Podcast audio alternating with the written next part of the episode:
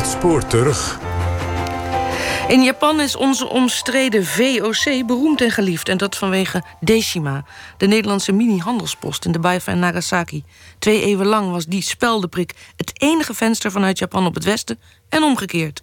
Ook nu nog leren alle Japanse schoolkinderen over Deshima en de Nederlanders. En sinds kort is de factorij herbouwd. Waarom betekent Deshima zoveel voor de Japanners? Luister naar het tweede en laatste deel van Terug naar Deshima, gemaakt door Marten Minkema, die naar Nagasaki reisde samen met Japanoloog Matti For.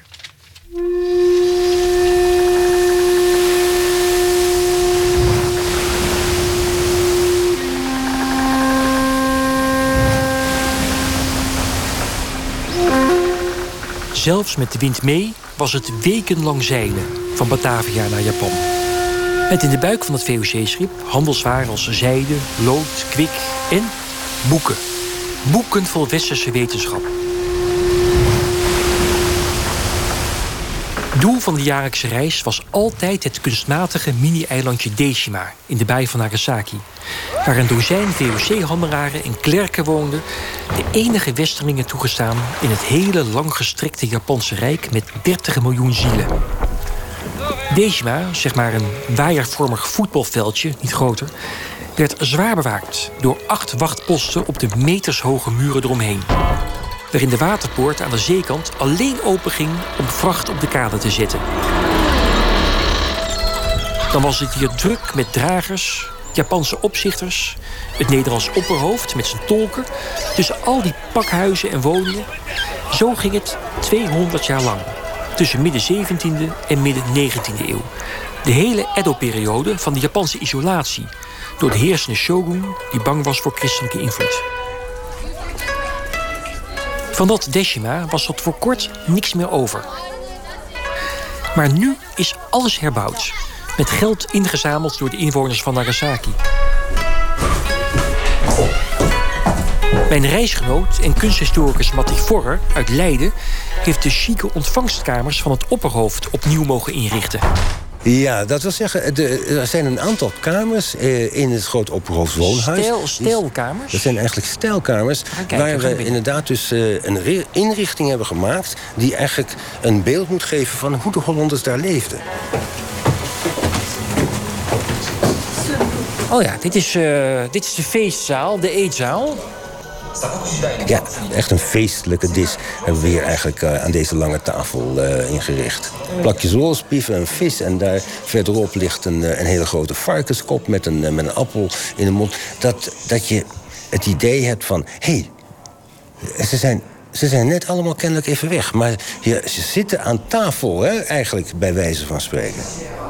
Toen ik heel bij het inrichten heb ik die stoelen eigenlijk zo gezet... zoals ik eigenlijk dacht, dacht van ja, hier heb je een groepje... die zit met z'n drieën of met z'n tweeën of met z'n vieren... Hè, een beetje tegenover elkaar met elkaar te praten. Het is scheef wat je eigenlijk dus, Ja, het is scheef. Maar iedere keer de Japanse schoonmakers... die vinden het, het mooiste als het allemaal keurig recht staat... en het allemaal, allemaal op gelijke afstand van de tafel. En ja, ik krijg, ik krijg daar geen verbetering in. Nee, dus daar moet ik me bij neerleggen. Is echt alles hier uit die, uh, uit die periode? Ja, gegarandeerd. Ja, ook die glaasjes die hier op tafel staan, hè, gevuld met rode wijn. Die zijn echt allemaal gegarandeerd uit die tijd. Begin 19e eeuw. Dat is ongeveer 1820. Ja, maar wacht even, die boeken daar, in die achterglas, in die boekkast. Ja, ja, je denkt dat kan niemand controleren. Nee. Maar uh, ik, ik weet zeker, daar staat geen enkel boek van na 1830 in die boekenkast. Ik kan dat niet over mijn hart verkrijgen om ergens de hand mee te lichten. Het gaat om authenticiteit en die moet van begin tot eind gewaarborgd zijn. Even terug naar de hal. Het is een behoorlijk groot huis van het opperhoofd. De ene na de andere ruimte. De openingen zijn vrij laag, zoals in Japanse huizen. Brede deuren. Ja, dit is dan een, een soort uh, privé-achtig ontvangkamer van het opperhoofd. Die, die sofa, die boekenkast, de stoelen. Dat stoeltje in hoek daar ook, hè? dat is ook een speciaal stoeltje. Ja, het klopt precies. Ja, nee, dat is uh, precies de, het model Raffelsstoel. Raffels. En Ja, met die, die uh, uh, in de achterpoot, vanuit de achterpoot doorlopende rugleuning in een, in een, in een fraaie boog. Ja, deze, deze stoel die komt dus precies overeen met een portret wat van Jan Kok Blomhof geschilderd is. Opperhoofd? Toen hij uh, als opperhoofd in 1817 naar Decima kwam. En eigenlijk tegen de regels in toch hij wist beter, maar toch heeft hij geprobeerd zijn vrouw, uh, Titia Bersma, met haar min, Petronella Muns en hun kleine zoontje van anderhalf, Johannes Blomhof, mee te nemen en ook te laten wonen op het eiland met hem. En bij die gelegenheid is Titia en Petronella met de kleine Johannes daarvoor zijn geportretteerd op deze sofa. Ook staat ook een hele mooie sofa daar. Ja, die schitterende sofa. Ja, die, die, die precies lijkt op, op wat je op, op de afbeelding ziet. Ja, het is, het is ja. hem eigenlijk, hè? Het is, het is een bijna. Maar ja, het, het trieste verhaal is dan eigenlijk dat... Uh, Hoewel een request is geschreven door Titia Bersma aan de gouverneur van Nagasaki. Mag ik, mag ik alsjeblieft bij mijn man blijven? Uh, het antwoord wat uit Edo kwam was... Sorry mevrouw, u moet met de terugkerende schepen weer terug naar Batavia. Nou ja, als je dan weet dat Titia Bersma in 1821 in Nederland komt te overlijden... Dat betekent eigenlijk dat toen, toen Blomhof afscheid nam van zijn vrouw hier... Met, toen zij weer vertrok met de schepen naar Batavia... dat was de laatste keer dat ze elkaar gezien hebben. Dus achter deze, deze meubeltjes, dat is niet alleen maar... Kijk eens wat mooi, precies als toen. Het is ook het, is, het, is ook het verhaal daarachter. Het, het drama achter dat achter, ja, achter die, achter zit die, ook uh, een stukje, dat plaatje. Ja, een ja. stukje familiedrama, persoonlijke tragiek van, uh, van opperhoofd Blomhof in, in deze kamer. Ja, ja dat is. Uh... Maar ja, ook dat is een deel van het leven wat, wat, wat je eigenlijk moet proberen op te roepen.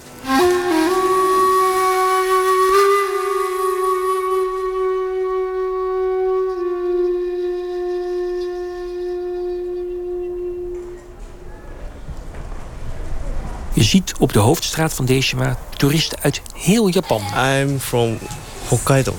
Honderden scholieren ook, van die complete klassen in schooluniform... die achter een vlaggetje aan schokken. Hallo. Hoi. En af en toe een bezoeker uit Nederland... waar we op school niet horen over Decima. Dus hoe dan wel? Eerlijk, oh, Lonely Planet. Ik wist uh, ook niet dat Nederland uh, een van de weinigen waren... of de, de enige was die uh, ja. in toen de tijd handel dreef met... Wat vind je ervan? Mm, heel mooi. Het is jammer dat het allemaal um, opnieuw gebouwd is. Gerestaureerd is in zijn oude staat. Ja. ja, daarom vind ik het ook zo heel frappant dat het helemaal, uh, helemaal uh, plat is geslagen ooit. Ik vraag me heel erg af waar.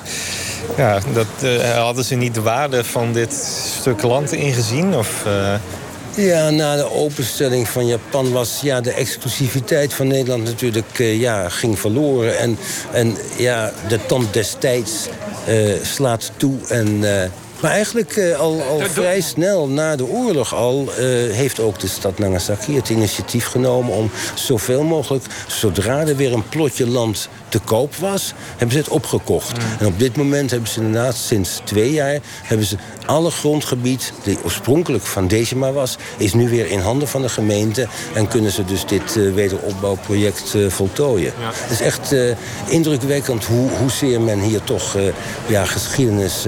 ja, uh, ook trots op is eigenlijk. Hè? Dat, dat Nagasaki dus die enige plek was waar de handel met Nederland werd gedreven. Maar het is natuurlijk zo. Decima nu is een reconstructie. En op die paar antieke meubeltjes na, niet echt.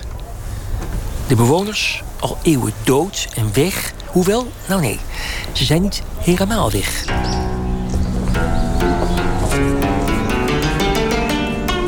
Om ze te vinden ga ik de volgende dag vroeg in de ochtend de heuvels in.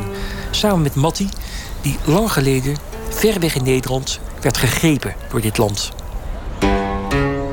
Een beetje raar verhaal misschien, maar ja, als heel klein jongetje van, van, van 12 al zag ik een grote tentoonstelling van de prenten van Hokusai in het Rijksmuseum in Amsterdam. De serie van de 36 gezichten op de Fuji werd daar tentoongesteld. En iedere keer vanuit een ander gezichtspunt, met een andere omgeving, met andere mensen eromheen. Of helemaal geen mensen soms ook.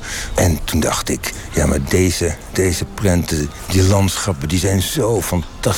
Spraken onmiddellijk tot de verbeelding. En, en, en ja, ik wist het uh, vanaf dat moment Japan. Daar ga ik me mee bezighouden. Eigenlijk was dat de deur naar heel Japan voor jou?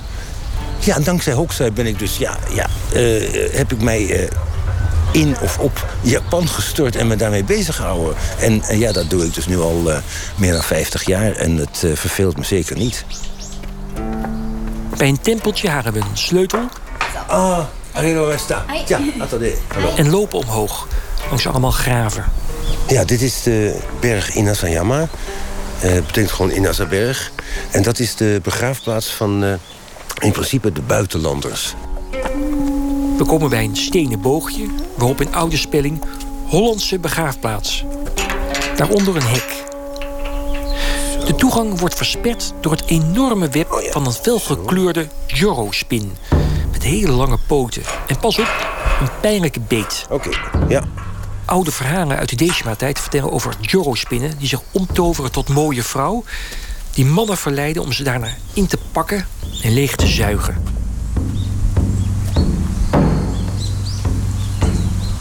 We moeten bukken en draaien om daar voorbij te komen. Deze mannenbegraafplaats op. En ja, dan ben je hier en, en, en of je eet iets verkeerds of je was ziek... en, en, en de, de, de arts op Decima kan je ook niet meer redden... ja, dan, ja, dan, uh, dan blijf je hier uh, in Japan uh, achter.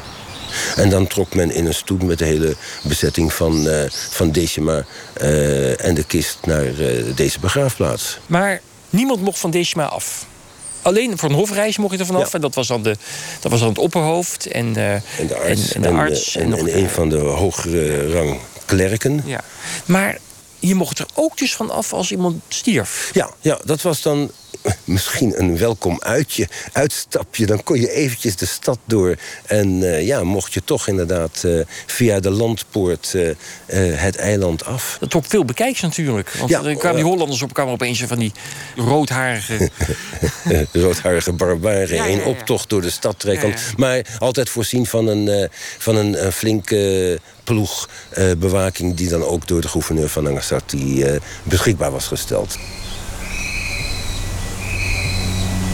Het is maar een heel, toch een heel klein begraafpaadje, een Nederlandse begraafplaats. Echt heel erg, heel erg klein. Een beetje, zo, een beetje groot als een, uh, als een flinke volkstuin, 300, ja. 400 vierkante meter, dat is het dan. En de begraafplaats die wordt bewaakt, zeg maar, door een enorme boom. Een enorme boom. Hoewel die buiten het muurtje staat van de Nederlandse begraafplaats. Hij staat eigenlijk bij de, bij de Chinezen. Maar...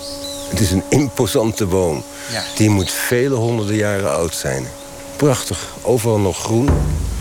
Ja. Het is beslist ouder dan de oorlog. Dus deze heeft ook de, de bom overleefd. De atoombom die uh, hemelsbreed misschien 4, 5 kilometer verderop uh, is ontploft. Dus dat is een hele sterke boom dit. Ja, ja. Zeg, hé, dat de oudste grafsteen hier is ook meteen de grootste.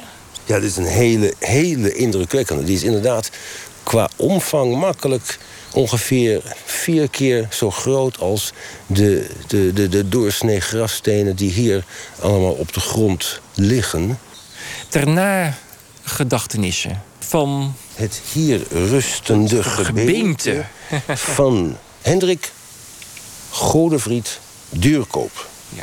In leven opperhoofd. Ja, die, die, die vraagt met deze echt vrij, nou ja, niet, niet, niet kwaad bedoeld hoor, maar met eigenlijk een onbeschoft grote grafsteen eist hij toch wel eigenlijk echt een, uh, echt een, een hoofdrol. Hoofdrol, op. ja, op ja, je begraafplaats. Ja, ja, alsof iedereen zich om hem heen mag scharen dan eigenlijk. Hè? Maar het was een opperhoofd natuurlijk ja, ook. Hè? opperhoofd en ja, dan... Uh, ja. Verder dan... ligt er toch geen opperhoofd hier? Nee, nee, nee, nee. nee geen opperhoofden. Wel machinisten en luitenanten en uh, stuurmannen. 1777, nee? Ik denk 78. 78, ja. En uh, dat was toch de tijd dat, uh, dat je absoluut geen enkel christelijk symbool... Nee. Nee. überhaupt een testament mocht brengen. En nee. zeker niet ervan af. Maar wat zie ik hier nou onderaan deze grafsteen? Dit lijkt nog het meest onmiskenbaar op een kruis. Op een kruisje, zeg. Een kruisje. En daarboven? Ja. Daarboven, een lammetje boven een kruis. Dat kan alleen maar het lam gods zijn. Onmiskenbaar. Maar dat is dus... Dat is dus... het lijkt mij een, een regelrechte verwijzing naar het christendom. En, dat ja. toch maar mooi tussendoor gepiept. Ja, ja. Waarschijnlijk, eh, misschien hebben ze tegen, tegen de steenhouwer gezegd... ja, dat is het familiewapen van, uh, van heer Duurkoop. Uh, dat is een goeie. Ja, ja je, je, moet, je moet vindingrijk zijn waarschijnlijk. Ja.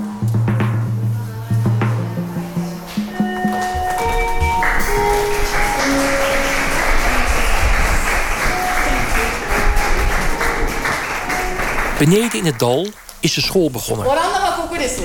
Here is Holland. How far do you think it is by airplane? Daar staat Jessica Hilhorst vandaag voor een klas om les te geven over Nederland. Aangenaam kennis te maken. Aangenaam kennis te maken. Okay. Japanoloog Jessica woont hier een half jaar vanwege de vriendschapsband Nagasaki Leiden. Nou, het is natuurlijk eigenlijk heel bizar dat uh, een land voor 200 jaar lang zeg maar, uh, is afgesloten geweest van volledig buitenland. Alles wat zij in die tijd uit het Westen geleerd hebben, dat kwam via Nederland. Het heeft Japan ook echt gevormd. Het heeft wat dat betreft denk ik meer invloed gehad op Japan dan op de Nederlanders.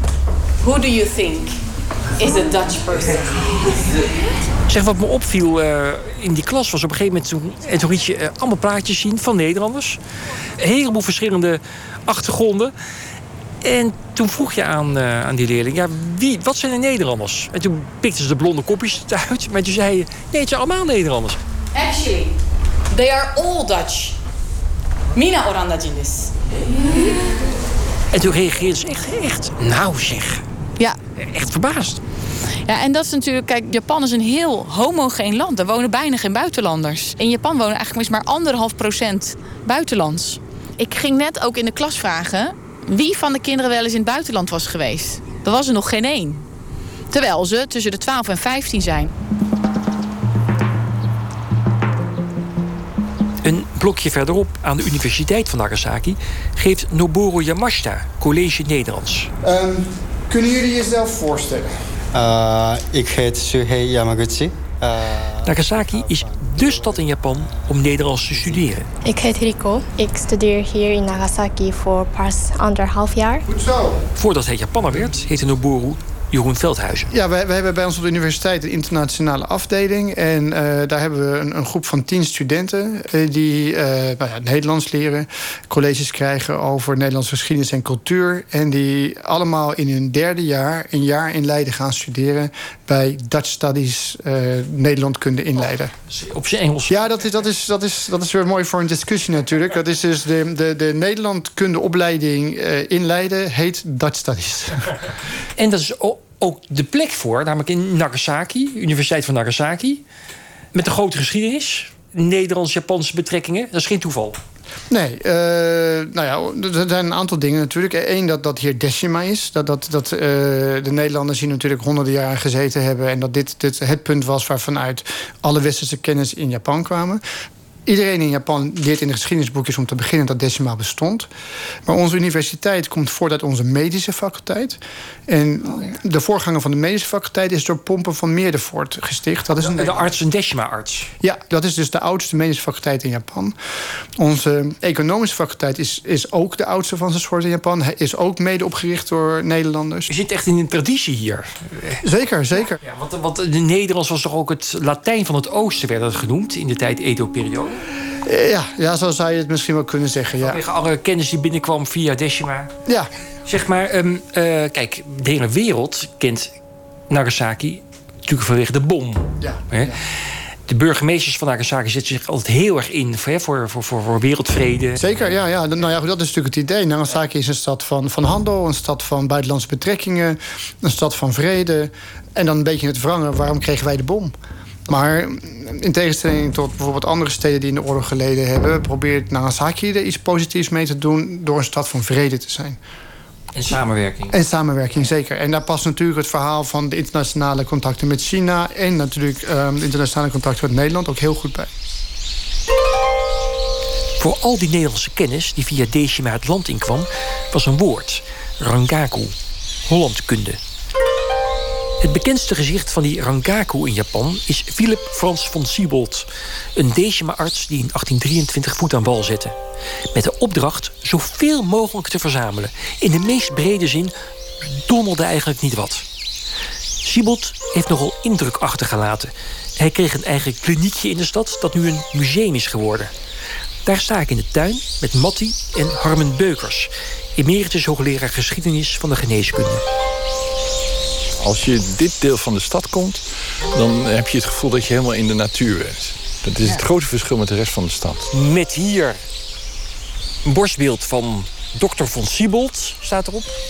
Die uitkijkt over... Ja, waar kijkt hij over uit? Nou, eigenlijk kijkt hij uit over de plek waar uh, uh, een jaar nadat hij in Japan aangekomen is... hij een, een soort school gesticht heeft.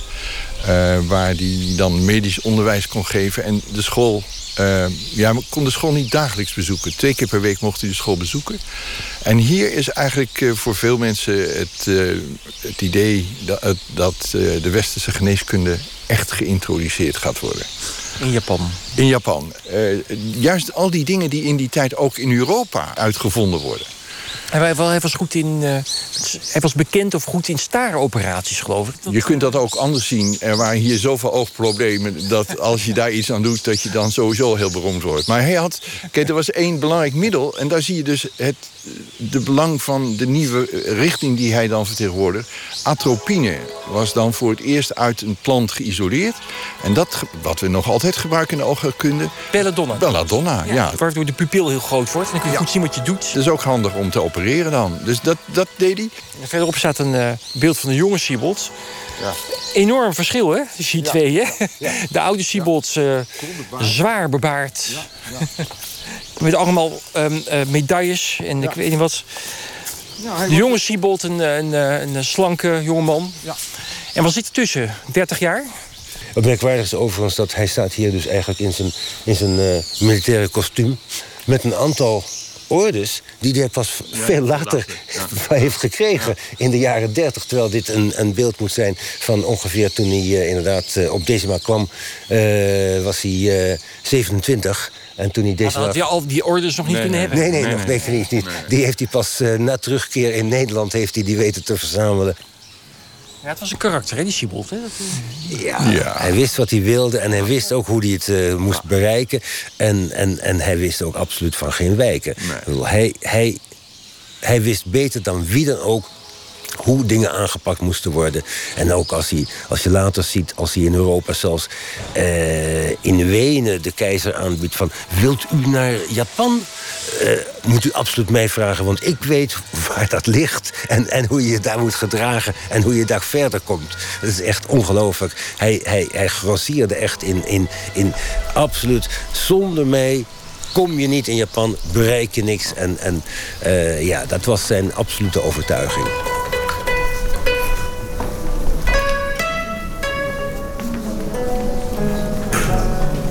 Siebold is wereldberoemd in Japan. Hij staat in het rijtje Anton Geesink, Anne Frank, Nijntje. En niet alleen vanwege zijn medische inbreng. We zijn nu in Tokio. En wat u hoort is de stille concentratie waarmee het Japans publiek in het museum langs een grote Siebold-tentoonstelling schuifelt. Met vitrines waarin allemaal huishoudelijke spullen staan die de arts hier verzamelde en via Decima naar Europa stuurde. Tandenborstels, lakdoosjes, rettigraspen. Alledaagse zaken die ze hier niet hebben bewaard. Omdat ze zo gewoon waren. En daarom nu zo bijzonder. Wat vooral opvalt is de discipline van al die bezoekers. Ze vormen een hermetisch gesloten lange rij vanaf de eerste zaal. Achteraan sluiten, die komt er niet tussen. Het looptempo is overal hetzelfde. En het is dezelfde discipline die je hier ziet op straat en in de metro. Een choreografie waarin spontane beweging of eigen richting lijkt uitgebannen. Overal zie je pijltjes en bordjes waar en hoe je moet lopen.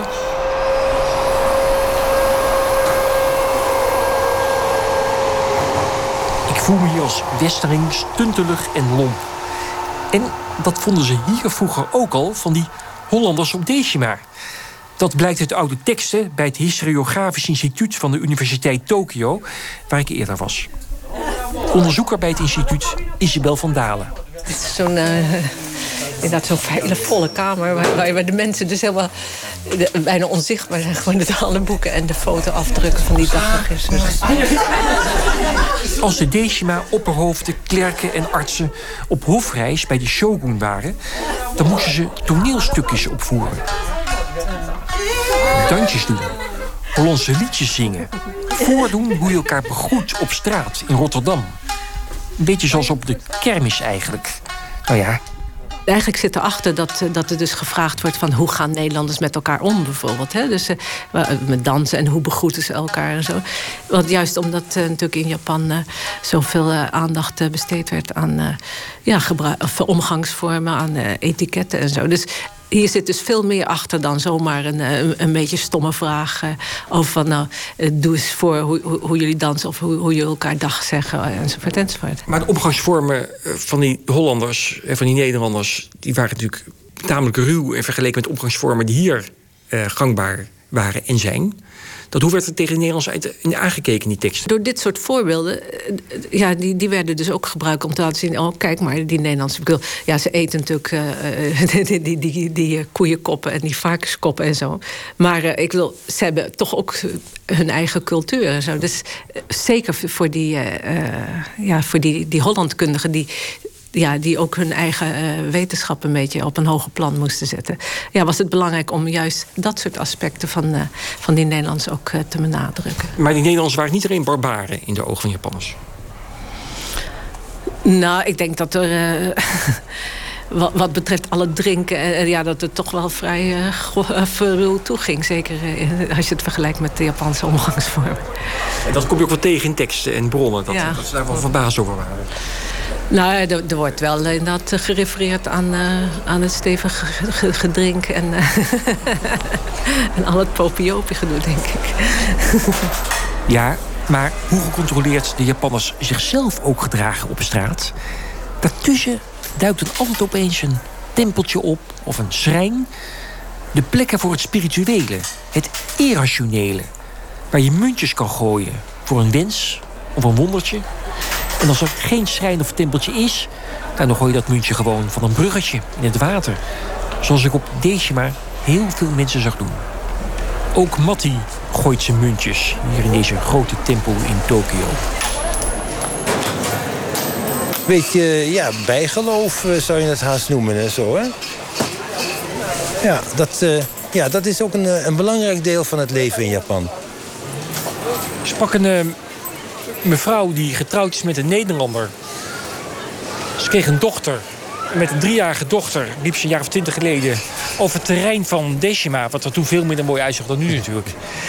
En uh, ze riep er overheen, want ze, ja, toch wat, ja, dit is toch Nederlands terrein geweest. En met, met dat dochtertje. En op een gegeven moment hoort ze de naam van die dochter uitspreken. Iemand roept ze met haar Mia of zo. En de dochter hoort het ook, draait zich ook om. En ze zien niemand. Ja, ja, ja. Ja, ja, ja daar, uh, daar gebeurt iets. Ja, er gebeurt is, uh, daar gebeurt iets. Ja, dat, zijn, uh, dat zijn bijzondere ervaringen. Ja, dat blijft je bij natuurlijk. En dan krijgt ook zo'n plaats natuurlijk een, een bijzondere betekenis in je leven. Ja, daar is kennelijk een, een band of zoiets. Hè? Want er is iemand die jou bij je naam roept. Ja, dat moet, dat moet een betekenis hebben. Zijn je meer van dat soort verhalen bekend van deze maar? Van, van, van, nee, van Decima, nee, nee. Mij niet bekend. Dit, dit verhaal hoor ik ook voor het eerst. Maar ja, het, is, het, is, uh, het kan overal gebeuren in Japan. Dat is zeker. En daar is een, een hele grote traditie... die vooral natuurlijk in het noodtheater wordt uitgewerkt. Waar je inderdaad gewoon mensen ja, geconfronteerd worden met, met verschijningen die, die hen dingen duidelijk maken, een verhaal duidelijk maken of eigenlijk vertellen hoe het eigenlijk zit en zo. En, en als je dan toch verder wil vragen, dan blijkt die verteller dan opeens ja, weer verdwenen te zijn.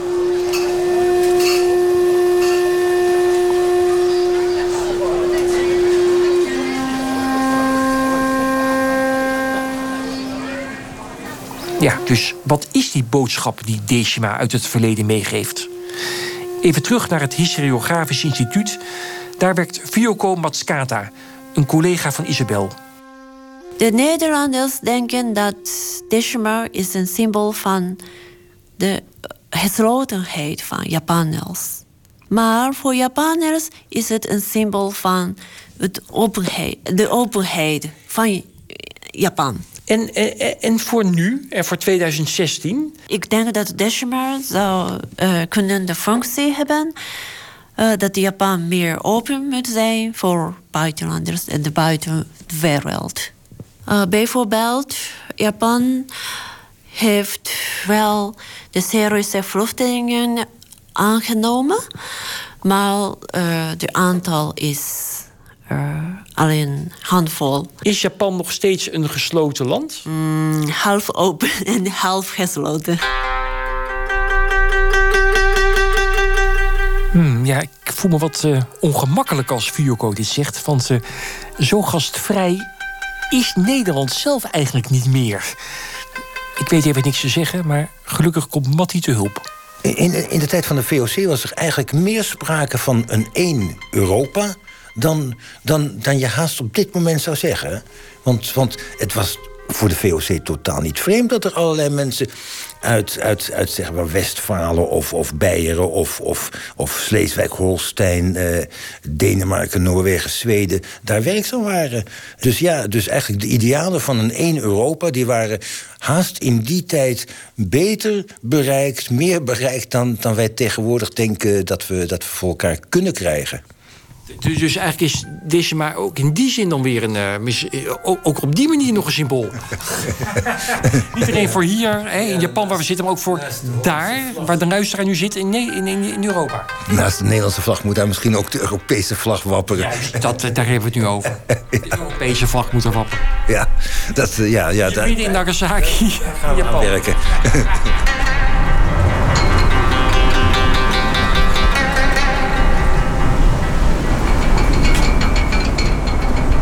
het tweede en laatste deel van het spoor terug naar Decima. Gemaakt door Marten Minkema met steun van het Matchingfonds Gedeeld Cultureel Erfgoed, Dutch Culture en de Nederlandse ambassade in Tokio. En in samenwerking met Zoom Media met Matt Wijn. Met dank aan Remco Vrolijk, techniek Berry Kamer. En een leestip voor de kerst. De niet verhoorde gebeden van Jacob Zoet natuurlijk. Schitterende roman van